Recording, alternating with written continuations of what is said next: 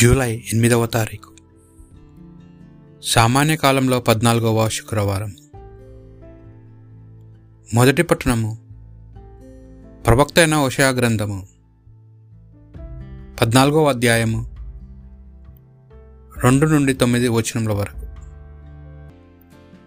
మీరు ప్రభు చెంతకు మరలి వచ్చి ఈ ప్రార్థననే మీ బలిగా సమర్పింపుడు ప్రభు మా పాపములను మన్నింపుము.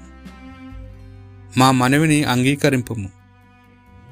మేము నిన్ను శుతింతుము అసర్య మమ్ము రక్షింపజాలడు. యుద్ధస్వాములు మమ్ము కాపాడలేవు. మేము ఇక మీదట విగ్రహములను మా దైవములుగా నెంచము.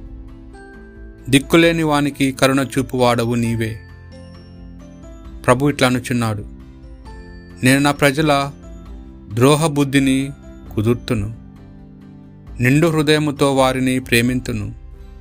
వారిపైన ఇక కోపింపను. ఎండిన నేలపై కురియు మంచు వలె నేను ఇజ్రాయిళ్ళను ఆదరింతును. వారు పువ్వుల వలె వికసింతురు. లెబనోను చెట్ల వలె దృఢముగా వేరు దన్నుదురు. వారికి క్రొత్త చిగుళ్ళు పుట్టగా ఒలీవు చెట్ల వలె సుందరముగా అలలారుదురు. లెబనోను దేవదారుల వలె పరిలములమును ఒలకుదురు.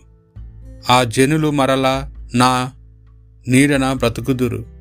పొలములలో పంటలు పండించుకొందురు. వారు ద్రాక్ష తోట వలె ఫలింతురు. లెబనోను ద్రాక్షాసము వలె ఖ్యాతి చెందు కొందురు ఇజ్రాయిల్లు మరలా విగ్రహాల జోలికి పోరు. నేను వారి మనువుల నాంచి వారిని కరుణింతును. ఎల్లప్పుడూ పచ్చిగా నుండు చెట్టు వలె వారికి నీడనిత్తును. వారు నా నుండి ఎల్ల దీవెనలను బడయుదురు. జ్ఞానము గలవారు ఇందలి విషయములను గ్రహింతురుగాక వివేకము గలవారు ఈ సంగతులను అర్థము చేసుకొందురుగాక ప్రభు మార్గములు తిన్నవినవి. సజ్జనులు వాని వెంట నడుతురు. కానీ దృష్టిలో వాని నుండి వైదొలిగి కాల కాలు జారి పడిపోవుదురు. ఇది ప్రభువాక్ భక్తి కీర్తన. ప్రభు నేను నీ స్థుతులను ఉగ్గడించెదను. నా అపరాధంలో నాకు తెలియను. నేనెల్లప్పుడూ నా తప్పులను జ్ఞాప్తికి తెచ్చుకొను చే ఉందును. నీకే నీకే ద్రోహముగా నేను పాపము చేసి తిని. నీవు దుష్క్రములుగా గణించిన పనులను చేసి తిని. నీవు నాకు తీర్పు చెప్పుట న్యాయమే. నన్ను దోషినిగా నిందించుట సబ్బవే. ప్రభు నేను నీ స్థుతులను ఉగ్గడించెదను. నన్ను నీ సంతోష లోసములతో నింపుము. అప్పుడు నీ శిక్ష వలన నలిగిపోయిన నేను మరలా హర్షింతును. నా దోసగుల నుండి నీ మొహమును ప్రక్కకు తిప్పుకొనుము. నా పాత కాము నెల్ల తుడిచివేయుము. ప్రభు నేను నీ స్థుతులను ఉగ్గడించెదను. నీ రక్షణ ఆనందము నాకు మరలా దయచేయుము. విధేయాత్మకమైన హృదయమును నాకు ప్రసాదింపము. నేను పాపులకు నీ మార్గమును తెలియజేయుదును. వారు నీ యొద్దకు తిరిగి వత్తురు. ప్రభు నేను నీ స్థుతులను ఉగ్గడించెదను నా రక్షకుడమైన దేవ నన్ను మృత్యువు నుండి కాపాడువు. కాపాడుము. నేను నీ న్యాయబుద్ధిని సన్నతించెదను. దేవా నేను నర్పించు బలి పశ్చాత్తాపూరితమైన హృదయమే పశ్చాత్తాపపూరితమును వినయమృతమైన హృదయమును నీవు అనాధారము చేయవు.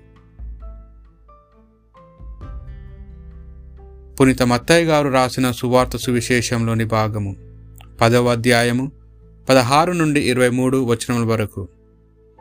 యేసు శిష్యులతో ఇట్లా నేను ఇదిగో తొడేలు గుంపులోనికి గొర్రెలను పంపునట్లు మేము పంపుచున్నాను. కనుక సర్పం వలె జాగరూకులై పావురం వలె నిష్కట్టులై మెలుగుడు. మేము బంధించి న్యాయస్థానముకు ఈర్పించి ప్రార్థనా మందిరంలో కొరడాలతో కొట్టించు వారందరూ వారిని మెలకువతో గమనించి యుండు మీరు రాష్ట్ర పాలకులకు చెంతకును రాజుల చెంతకును కొనిపోబడి నా నిమిత్తం అచ్చట వారి ఎదుటన అన్నిల ఎదుటను సాక్ష్యమొసుగుదురు. మీరు న్యాయస్థానములకును అప్పగింపబడినప్పుడు అట్ ఎట్లా మాట్లాడవలనో ఏమి చెప్పవలనో అని కలత చెందకుడు. సమా ఓచితముగా చెప్పువలసినదెల్లా మీకు అప్పుడు అనుగ్రహింపబడును. మీరు మాటాడు మాటలు మీవి కావు.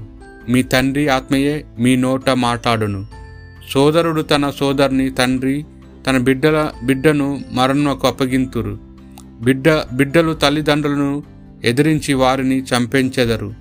నా నామము నిమిత్తము మిమ్ము ఎల్లరును ద్వేషింతురు. కానీ చివర వరకు సహించు నిలచిన వారే రక్షింపబడును.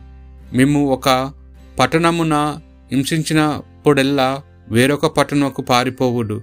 మనుష్య కుమారుడు వచ్చినప్పటికీ ఇజ్రాయిల్ పట్టణములన్నిటినీ మీరు చుట్టి రాజులరు అని మీతో చెప్పుచున్నారు చెప్పుచున్నాను. ఇది ప్రభువు సువిశేషము.